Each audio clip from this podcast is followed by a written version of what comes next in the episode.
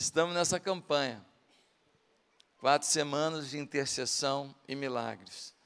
Cremos que no mês de outubro podemos ter uma resposta de Deus. Podemos ter um direcionamento de Deus. Estamos aqui buscando isso. A busca, ela é um cumprimento de uma ordem bíblica. Buscai e encontrareis. Pedi e dar-se-vos-á. Batei e abri-se-vos-á. Por isso, muita gente não recebe, porque não procura, não bate, não vai à luta. E nós estamos aqui nessa guerra. Amém? E nós queremos que o Senhor vai continuar respondendo ao nosso clamor. E hoje eu queria ler com você Lucas, no capítulo 7, versículo 11. Lucas 7,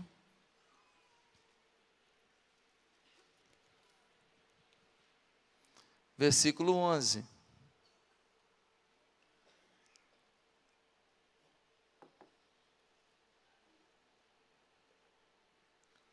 Diz assim: Jesus ressuscita o filho de uma viúva. Logo depois, Jesus foi a uma cidade chamada Naim, e com ele iam os seus discípulos e uma grande multidão.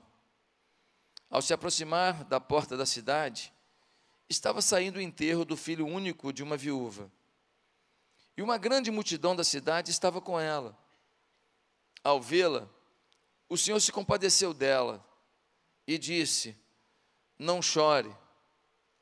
Depois, aproximou-se e tocou no caixão. E os que carregavam pararam. Jesus disse: Jovem, eu lhe digo, levante-se. O jovem sentou-se e começou a conversar. E Jesus o entregou à sua mãe. Todos ficaram cheios de temor e louvavam a Deus. Um grande profeta se levantou entre nós, diziam eles. Deus interveio em favor do seu povo. Essas notícias sobre Jesus espalharam-se por toda a Judéia e regiões circunvizinhas. Nós vamos orar nesse momento. Se alguém precisar ir lá fora, vá. Se alguém está com o neném, precisar ir lá levar no, no berçário, vá. Porque eu quero toda a atenção sua, porque Deus quem, quer te falar agora. Pede para Deus assim: Deus, fala comigo. Amém? Senhor, vem sobre nós, fala a cada coração. É o que nós te pedimos no nome de Jesus. Porque nós queremos que nesse mês de outubro nós vamos ter respostas dos nossos clamores, das nossas necessidades rompe o lacre e abre essa porta para a gente, Pai. No nome de Jesus, amém. Qual é a sua dor? O que, que dói aí? O que, que é mal resolvido aí? O que, que te deixa angustiado? O que, que você não tem nem coragem de conversar com ninguém? O que, que você finge que não é uma verdade, mas a forma que você se veste, a forma que você fala, as brincadeiras que você faz até fora de hora, a forma que você lida com as pessoas, na verdade, é uma tentativa de esconder o que realmente você vive. Porque muitos de nós somos assim. Já viu aquela pessoa que é engraçadinha demais? Aquela pessoa que está muito gorda e que faz piada com a sua própria gordura o tempo inteiro?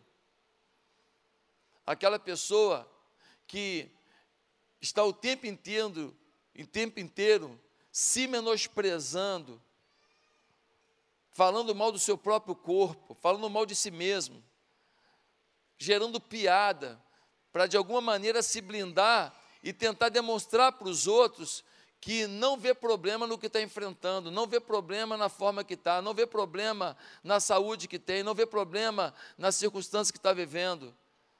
E muitas vezes isso não é uma verdade.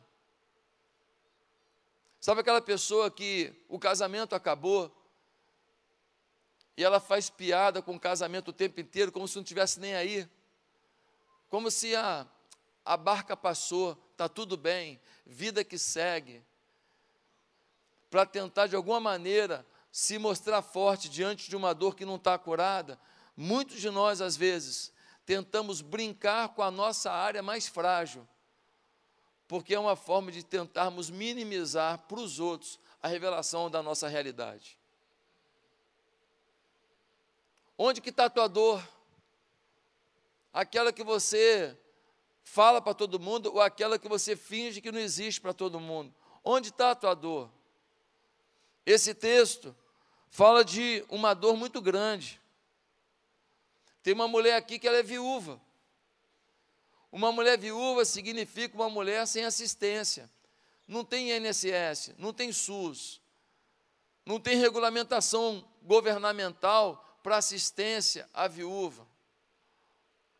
Essa mulher, ela tem uma fonte de apoio na sua velhice. Quem? Seus filhos. Mas o texto diz que o filho que ela tinha, antes de ficar viúva, ela teve um filho. E agora, ela tem o seu filho num caixão. Ninguém está preparado para isso.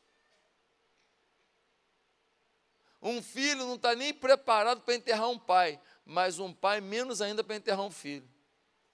Muito menos ainda, sim ou não?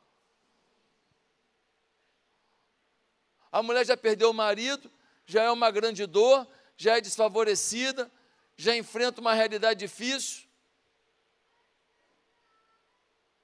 E agora ela tem que enfrentar a luta de estar tá empurrando junto com o pessoal o caixão do próprio filho. Interessante, me ajuda aí, gente. Interessante que essa mulher está vindo, e diz o texto que uma grande multidão está vindo junto. De alguma maneira, a cidade está comovida. É muita tragédia num lugar só. Está todo mundo com pena. Isso não quer dizer que ela vai ser assistida. Porque quando passa o momento do pranto, o momento do enterro, vai cada um para sua casa. E nem sempre se tem o apoio que se tem no dia, no dia, ou na semana, ou no período do luto. E ela vem num cortejo de morte. Só que do outro lado está vindo outro cortejo. Um grupo com Jesus. O cortejo da vida. Jesus está vindo com as pessoas, e quando Jesus vem com as pessoas, ele ensina. Ele toca nas pessoas, ele brinca com as crianças, ele orienta, ele abençoa, ele multiplica pão, ele provoca sorriso ele organiza o churrasco. Não foi isso que ele fez depois da ressurreição? Jesus organizou o churrasco. Falou: ó, pega uns peixes lá que eu estou doido para comer um peixe. Lá na tumba não tinha. Quando o pessoal sai do mar, já tem um braseiro aceso. Eu acho que foi Jesus. Eu acho que foi Jesus. E eles assam, assam um peixinho e trocam ideia e bate papo. Esse é Jesus, alguém que promove alegria, promove esperança. Quando ele ia na casa de Marta, Maria e Lázaro, Maria não queria sair do, dos pés dele, porque era gostoso bater papo, ouvir as histórias. Ele contando os relatos, ele ensinando sobre o reino, ele falando das aventuras, ele contando dos milagres. Maria ficava encantada em ouvir da boca do próprio Cristo como é o reino de Deus. Vem o cortejo da vida, dá de cara com o cortejo da morte. E diz o texto que Jesus olha para aquilo e alguma coisa mexeu com ele. Ele não ficou bem. E diz o texto que ele vai direto na mãe do menino. O texto não diz se ele perguntou quem era, mas ele vai direto na mãe do menino e fala assim: Não chora não. Se fosse hoje, ele cantaria: Não chores, quem cuida de você não dorme. Ele fala: Não chora, não. Agora eu vou dar a minha interpretação de como isso aconteceu. Para mim, quando Jesus chega para ela e fala, não chora, ele já está chorando. Porque o texto diz que ele ficou bagunçado. Deu ruim. A cena é muito triste. De alguma maneira, como se Jesus estivesse dizendo para ela assim: Não chora, não. Pelo amor de Deus, que eu não aguento ver você chorar. Não foi assim quando ele estava diante do túmulo de Lázaro e Marta e Maria choravam e diziam para ele: Se tu estivesses aqui, meu irmão não teria morrido? Ele sabia que ele poderia ressuscitar, sim ou não? Isso impediu ele de viver o momento? Isso impediu ele de sentir aquela dor? Diz o texto de João capítulo 11 que ele se moveu de íntima compaixão, que ele ficou balançado. E diz no verso 35: Jesus chorou. Meus amados, o que eu quero te afirmar hoje é que tem muita gente com problema na multidão, mas Deus sabe qual é a tua dor. Na multidão tinha gente com problema, sim ou não? Na multidão tinha gente sofrida, sim ou não? Só a mulher que estava com problema? Não. Todo mundo com problema. Mas Jesus deu exclusividade para ela. O que ele estava ensinando? Ele estava ensinando eu me importo com a sua dor. Hoje eu vim aqui para te dizer isso. Eu não sei que, qual é a tua dor, eu sei da minha. Eu não sei qual é o teu sofrimento, eu sei do meu. Eu não sei o que te incomoda, eu sei o que me incomoda. Eu não sei o que te amedronta, eu sei o que me amedronta. Mas uma coisa eu tenho que dizer para você e para mim: Jesus se importa com a tua dor. Jesus se importa com a minha dor. E nesse momento, nós temos aqui milhares de pessoas, mas é como se Jesus estivesse olhando no teu olho e falando exclusivamente contigo: Ei, eu me importo com você. E é isso que eu queria que você vivesse hoje. Que você pegasse a sua dor, seu sofrimento, a sua luta, e entendesse que Jesus, Ele está dizendo: Ei, eu me importo eu me importo. Ah, mas por que o senhor está permitindo? Olha, essa é outra parte da conversa. Mas a primeira coisa que você precisa entender é que eu me importo. Eu não fiz você para o sofrimento. Jesus está dizendo: eu não fiz você para o fracasso. Eu não fiz você para uma vida de violência, de perdas. Não foi plano meu.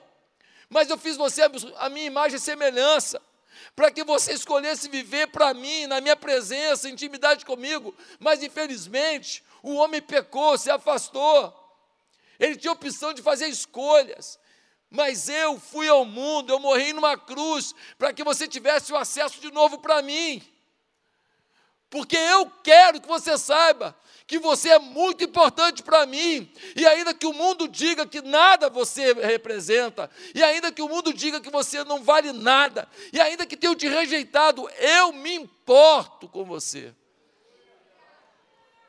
É isso que Jesus está dizendo hoje, é isso que Ele está afirmando hoje. E aí a pergunta é: o que fez as lágrimas daquela mulher cessarem? O que fez com que aquela dor sumisse? O que fez com que aquela dor fosse eliminada, extirpada? Duas coisas. Primeiro, aquela mulher ao encontrar com Jesus, ela descobriu que Jesus pode suprir qualquer necessidade. Gente, uma dor de cabeça, a gente pede para Jesus, mas a gente até toma um remédio. Um Tilenol, um dipenona. E se a gente for curado, a gente bota na conta do remédio.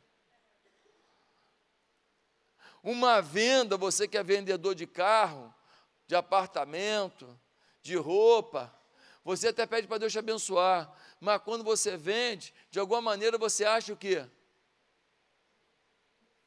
Vendo para caramba. Caramba, você até fala assim, Deus abençoa, pastor, Deus abençoa, é mais assim. Estou vendendo. De alguma maneira, a gente traz para a gente, a gente traz para o casuísmo certas situações da nossa vida. Parece sorte, parece que aconteceu por acaso. Agora, quando morre uma coisa, não tem casuísmo, amigo. Não tem, dei mó sorte. Não tem, ah, eu me basto. Não tem. Porque quando morre alguma coisa, quando alguma coisa não tem mais chance de vida, ah, nessa hora, querido, só Jesus. A mulher enterrou o marido, agora está enterrando o filho. Está todo mundo chorando com ela. E a única certeza que ela tem é que ela vai chorar a morte desse filho o resto da vida. É a única certeza que ela tem. De repente, ela encontra com Jesus e olha o que acontece.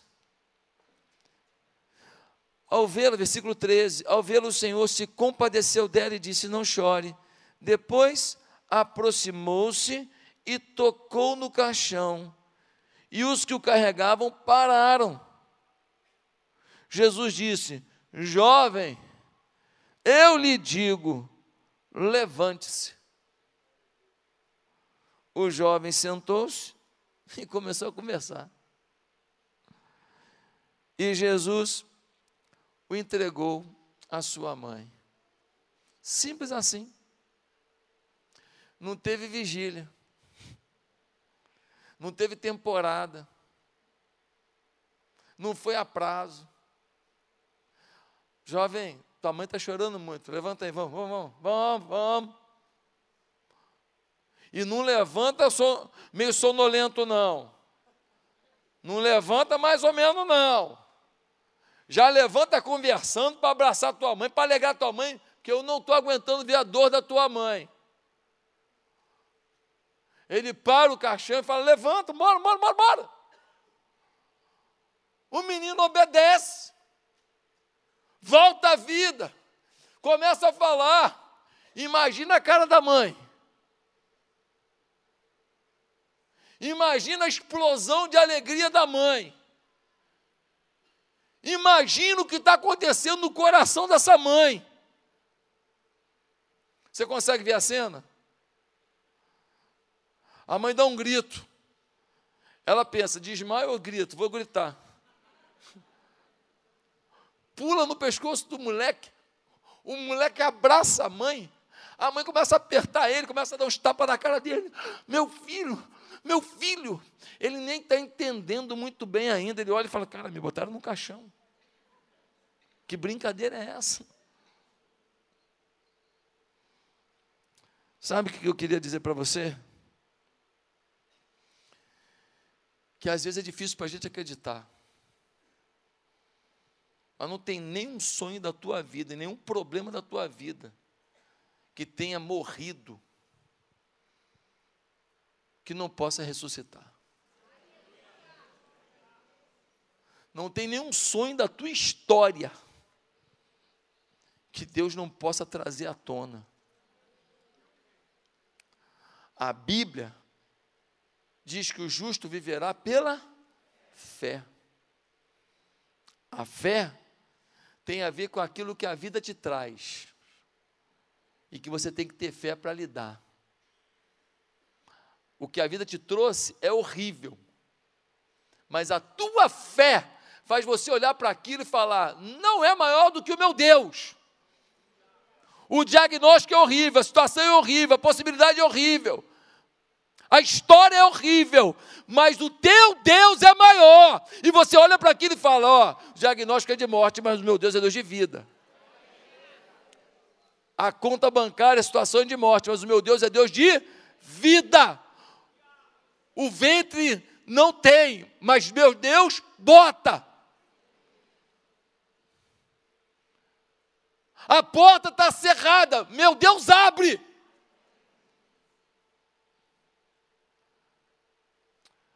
A fé tem a ver com o que a vida traz.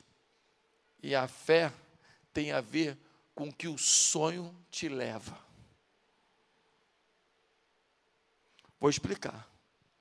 Tem coisa que a vida traz, você tem que ter fé. Sem fé é impossível agradar a Deus. Mas tem coisa que você projeta. Não é a vida que te traz, é você que faz a vida aí, pela tua fé. Você não pode viver algo menor do que aquilo que você não tem condição de fazer. Você não pode viver algo menor do que aquilo que as tuas mãos não alcançam. Porque se o justo viverá da fé, e sem fé é impossível agradar a Deus, eu só agrado a Deus se eu vivo alguma coisa maior do que eu, porque aí eu preciso de fé para depender de Deus e ver o agir de Deus e ver o poder de Deus e o milagre de Deus. Por isso que essa igreja não para. Não para. Porque quando a gente chega num lugar, fala assim: Deus trouxe até aqui, então vamos para lá. E quando chega lá, a gente fala assim: Deus trouxe para lá, então vamos para lá, para lá. Porque uma igreja não vive uma circunstância da lógica, ela precisa do sobrenatural. Hoje de manhã, quem veio aqui no treinamento, eu falei: o que é o sobrenatural? O que é a unção? O natural é um pássaro no fio de alta tensão. O sobrenatural é uma vaca. Se tu vê uma vaca lá em cima, sobrenatural. É aquilo que não tem explicação, é aquilo que não tem lógica, é aquilo que vai além da tua possibilidade. E é isso que Deus te convida para viver. Um mestre em sabedoria, essa história talvez você já conheça, eu já contei aqui um mestre em sabedoria, ele estava com o discípulo dele. Eles foram andando, eles viram uma casa, um casebre, casinha ruizinha, estragada. Eles foram lá para beber uma água. Chegou lá, tinha lá um camponês. E aí, aquele mestre falou assim: Como é que o senhor vive aqui? Ah, tudo que eu tenho é essa vaquinha aqui. Ué, só a vaquinha? É, então, a gente tira um leitinho todo dia, aí faz um pouquinho de queijo, ferve, a gente faz também um pouquinho de manteiga, e, e, e aí, às vezes, eu pego um pouquinho de leite e eu troco por uma batatinha e tal, e a gente vai levando a vida. Deixa a vida me levar, a vida me leva eu. É assim que a gente vive. Ah, é? Então essa casinha, tudo que o senhor tem com essa vaquinha. É, é, tá pobrezinha, tem goteiro ali, tá horrível. É, mas é o que eu tenho, a vaquinha. Ah, tá bom, fica com Deus, hein? Estamos indo. O mestre vai, vira para o discípulo e fala: Puxa a vaquinha. Que isso, mestre? Só tem uma vaquinha. Pega a vaquinha. Mas, mestre, não vamos roubar a vaquinha. Pega a vaquinha. O cara laça a vaquinha, contrariado o discípulo, e vai puxando a vaquinha. Chega perto de um precipício, ele fala assim: empurra a vaquinha. Falou, mestre, o senhor está doido? Tudo que o cara tem a vaquinha, empurra essa vaquinha lá embaixo. Pô. Empurra a vaquinha. Mestre, mas ele vai ficar morrendo de fome, empurra a vaquinha. O discípulo obediente empurra a vaquinha, a vaquinha plof lá embaixo. Trágico, né, gente? Que exemplo trágico. Se passam cinco anos, o mestre vem com o discípulo de novo. Quando chega perto da casinha do camponês, Mó fazendão aí. Gramado na frente. Aquelas vacas branca, bonitona, com aquele cupim que dá vontade de assar na hora. Plantação para o lado, tudo organizado, jardim na frente, um casarão, piscina na frente, churrasqueira, lugar para botar aqueles espetos com aquela costela que vai assando no chão, aleluia. Aquilo é de Deus, aquilo é do Espírito.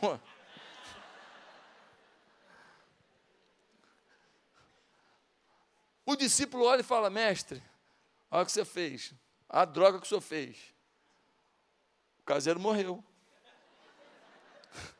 O camponês morreu. Olha, olha aí, olha aí. Vai dar tua conta, mestre. Morreu. Olha aí, olha aí. Ó. Veio alguém agora, um fazendeiro, e comprou isso aqui. Olha aí. Quando eles chegam na fazenda, vem um cara com chapéuzão aí, aquele cintão, aquela botina bonita, aquela camisa quadriculada, ao fundo a música do André Leono. Aí, quando chega lá, quem é o dono da fazenda? O camponês. Agora é fazendeiro rico.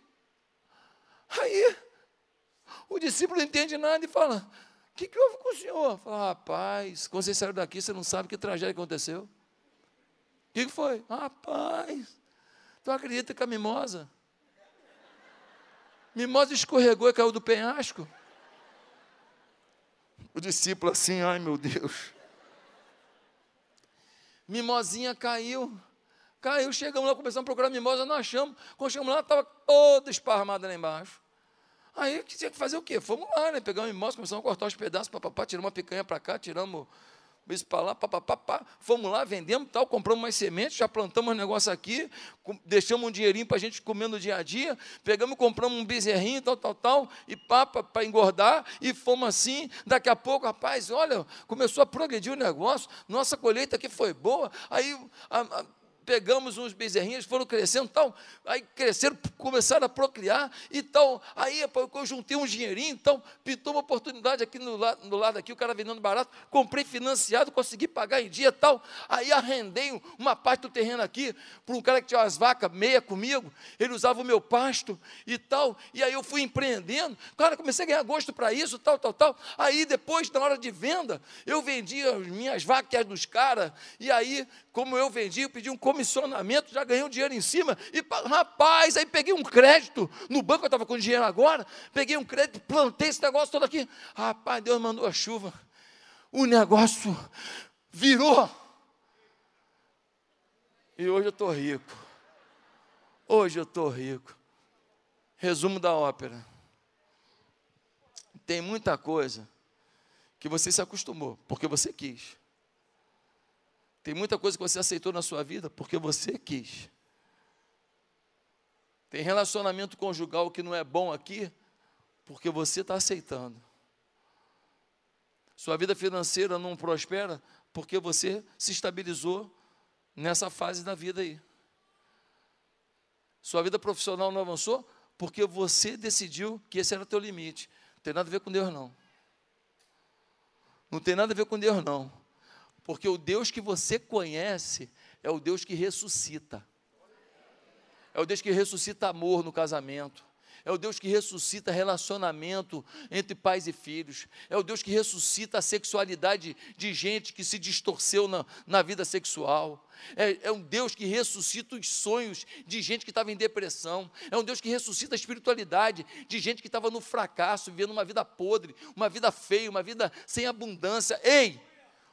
A primeira coisa que você precisa entender é que esse encontro com Jesus, ele não tem limite. Mas tem uma segunda coisa que a gente aprende aqui. E a última coisa. Nesse encontro com Jesus que transformou a dor em milagre, a gente aprende que isso é porque a presença de Jesus acaba com qualquer angústia. Não foi só um milagre o grande quesito aqui. A grande questão foi a presença de Jesus. Aí você fala, mas por que isso? Dá uma olhada no texto, vamos analisar. Olha o que diz aqui, versículo 16: Todos ficaram cheios de temor e louvavam a Deus. Eu te pergunto, Jesus falou, ei, eu sou filho de Deus? Ele falou?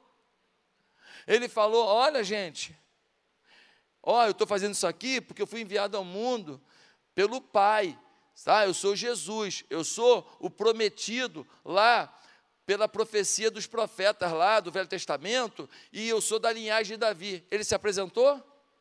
Não. Mas diz o texto que as pessoas se encheram de temor e começaram a louvar quem? A Deus. A presença de Jesus virou uma atmosfera. A presença de Jesus mudou o ecossistema. A presença de Jesus encantou as pessoas. O milagre fez parte disso, mas é muito mais do que o milagre. É a influência, é o olhar, é a fala, é a delicadeza, é a sensibilidade, é o afeto, é o poder que ele emana.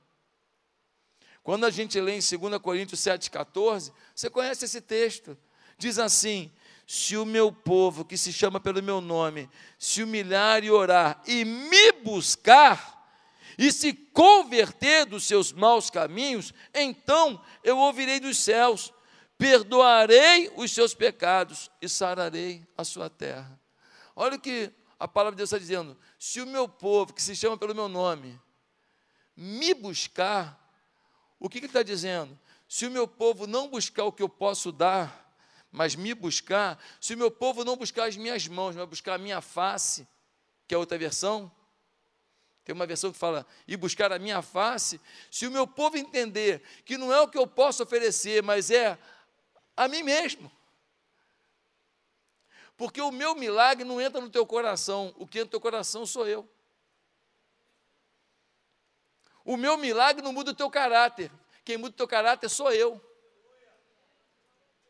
O meu milagre pode não aumentar a tua fé. Quantos que você conhece que pegaram o milagre e voltaram para a vida de pecado?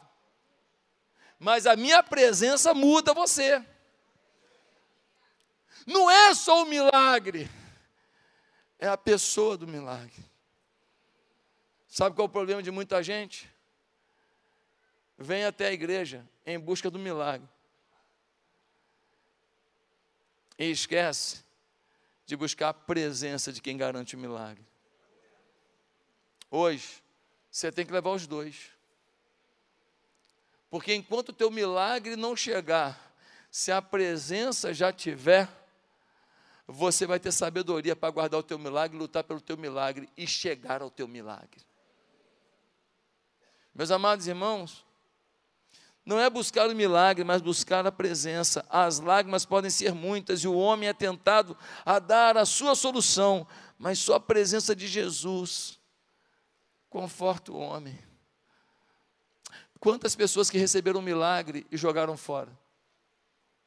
Quantas pessoas estavam na igreja, oraram para Deus abrir uma porta de emprego, o cara ganhou um empregaço, foi promovido, de repente se envolveu com coisa errada, de repente traiu a esposa, de repente começou a beber, começou a ter clube de uísque, começou a encher a cara, de repente começou a ficar arrogante, de repente começou a tratar mal as pessoas, de repente não visitava mais o pai dele doente, que mora num, numa cidade aqui do lado do Rio de Janeiro, uma hora e meia daqui, e nunca mais vai lá um pai, porque agora ele tem uma vida ativa, ele esquece da sua velha mãe, sim ou não? Por quê? Porque o que gerou o temor, o que gerou o mover, não foi o milagre. Foi muito mais que o milagre. Foi Jesus. Você precisa ter intimidade com Jesus. Você precisa amar Jesus. Você precisa acordar de manhã e falar: Obrigado, Jesus, pela minha vida. Você precisa, independente de ter ou não ter o teu milagre, se voltar para Jesus e falar: Jesus, que bom ter o Senhor do meu lado. Não sei porque que o Senhor não respondeu a minha oração, mas eu sei que o Senhor está aqui. Se a gente se apaixonar por Jesus, o milagre é consequência. Jesus é a corda, quando puxar a corda, vem a vaca. É desse jeito. Jesus é a conta, quando você olha, tem saldo.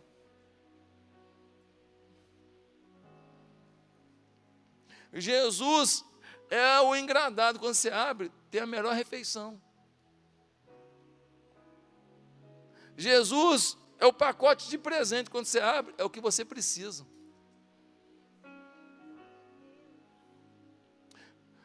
Quer que eu prove isso?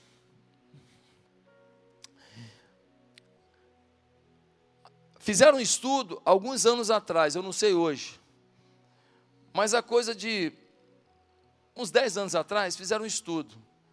Quem eram os prisioneiros de uma determinada região do Brasil que conseguiam se incorporar à sociedade depois de passar pela prisão, que é uma escola do crime.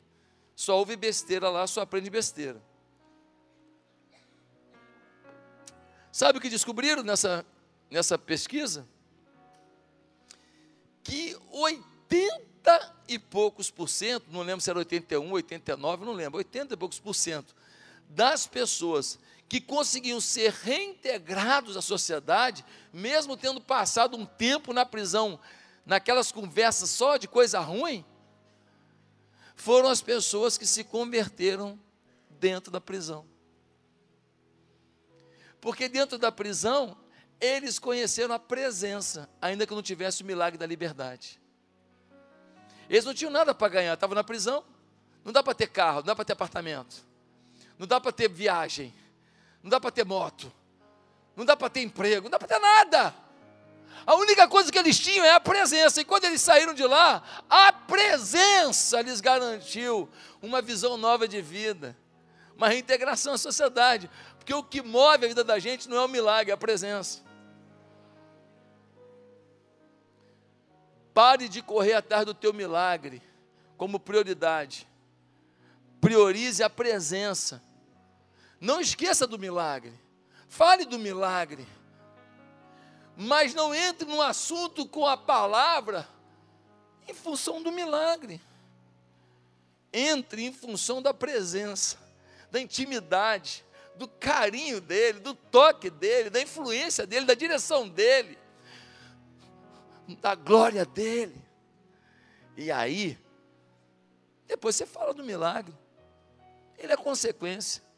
Para alguém que tem intimidade, o milagre é aquela surpresa que acontece no dia da festa. De repente, festa surpresa. O milagre chega, porque a presença providenciou o milagre. Curva a sua cabeça. Queria perguntar se tem alguém aqui nessa noite que, tendo ouvido essa palavra, entende que precisa viver na presença e no milagre. E você quer se voltar para Jesus hoje, você quer se render a Jesus hoje, você quer buscar a influência de Jesus hoje, você quer o poder de Jesus hoje, você quer a, direção de Jesus, e aí o milagre vai vir a reboque. Mas você não quer abrir mão de se voltar para Jesus, de ter intimidade com Jesus, de ter a, o poder de Jesus na sua vida. O milagre depois vem mas você quer Ele, porque quando Ele chega, Ele provoca temor, Ele provoca louvor, Ele provoca alegria, Ele espanta o medo. Você quer isso? Se hoje você quer começar uma nova vida com Jesus, você que está na internet ou você que está presente aqui, se você quer uma nova etapa com Jesus, aonde você está, eu queria que você repetisse uma simples oração comigo, ninguém precisa ouvir. Onde você está, quer começar uma nova vida com Jesus, quer pedir a presença e o poder dele na sua vida, aonde você está, repete comigo essa oração, diz assim: Santo Deus, eu te peço perdão pelos meus pecados. Eu te peço a Deus que o Senhor me perdoe por todas as vezes que eu ignorei a tua presença. Eu quero andar contigo. Eu quero me render a ti. Muda a minha história, Senhor. Eu quero que o Senhor me mostre tudo que eu tenho que mudar. Eu quero me curvar à tua vontade. E eu quero te pedir também, a Deus, a tua vida eterna. E eu quero te pedir, a Deus, que o Senhor traga o meu milagre. Junto com a tua presença, Deus, traz o teu milagre. Em nome de Jesus. Amém. A igreja continua de cabeça baixa orando. Eu quero perguntar se tem alguém que orou comigo nesse momento, começando uma nova vida com Jesus. Se você orou comigo, por favor, levante uma de suas mãos e abaixe em seguida. Eu queria orar por você. Tem alguém? Deus abençoe. Tem mais alguém começando uma nova vida com Jesus? Deus abençoe. Deus abençoe. Tem mais alguém começando uma nova vida com Deus abençoe. Deus abençoe. Quem mais? Eu gostaria de orar por você. Deus abençoe. Mais alguém começando uma nova Deus abençoe. Mais alguém começando uma nova vida com Jesus hoje? Eu queria orar em seu favor. Tem alguém? Mais alguém que não levantou a mão ainda? Levante bem alto a sua mão. Eu queria orar em seu favor. Deus abençoe. Quem mais está querendo começar essa nova vida com Jesus? Essa intimidade com Jesus? Aonde? Lá? Deus abençoe. Tem mais alguém? Mais alguma pessoa? Dizendo, eu quero uma nova vida com Jesus, eu quero uma nova caminhada com Jesus. Tem alguém? Estenda a sua mão ao céu. Eu queria orar em seu favor. Tem mais alguém? Tem mais alguém? Deus abençoe, Deus abençoe, Deus abençoe. Obrigado, Deus abençoe. Mais alguém? Tem alguém afastado do Evangelho, querendo se reconciliar com Jesus? Hora de aproximar de novo. Levanta bem alta a tua mão, eu queria orar por você, que está começando a nova vida com Jesus, ou se reconciliando. Deus abençoe. Há mais alguém? Mais alguém? Deus abençoe. Glória a Deus. Eu queria pedir que todos que levantaram a mão, dá um pulinho aqui na frente, fazer uma oração por vocês bem rapidinho aqui. Por favor, dá um pulinho aqui, todos que levantaram a mão, nós vamos orar por você aqui. Vem cá, vem cá para o altar do Senhor. Vamos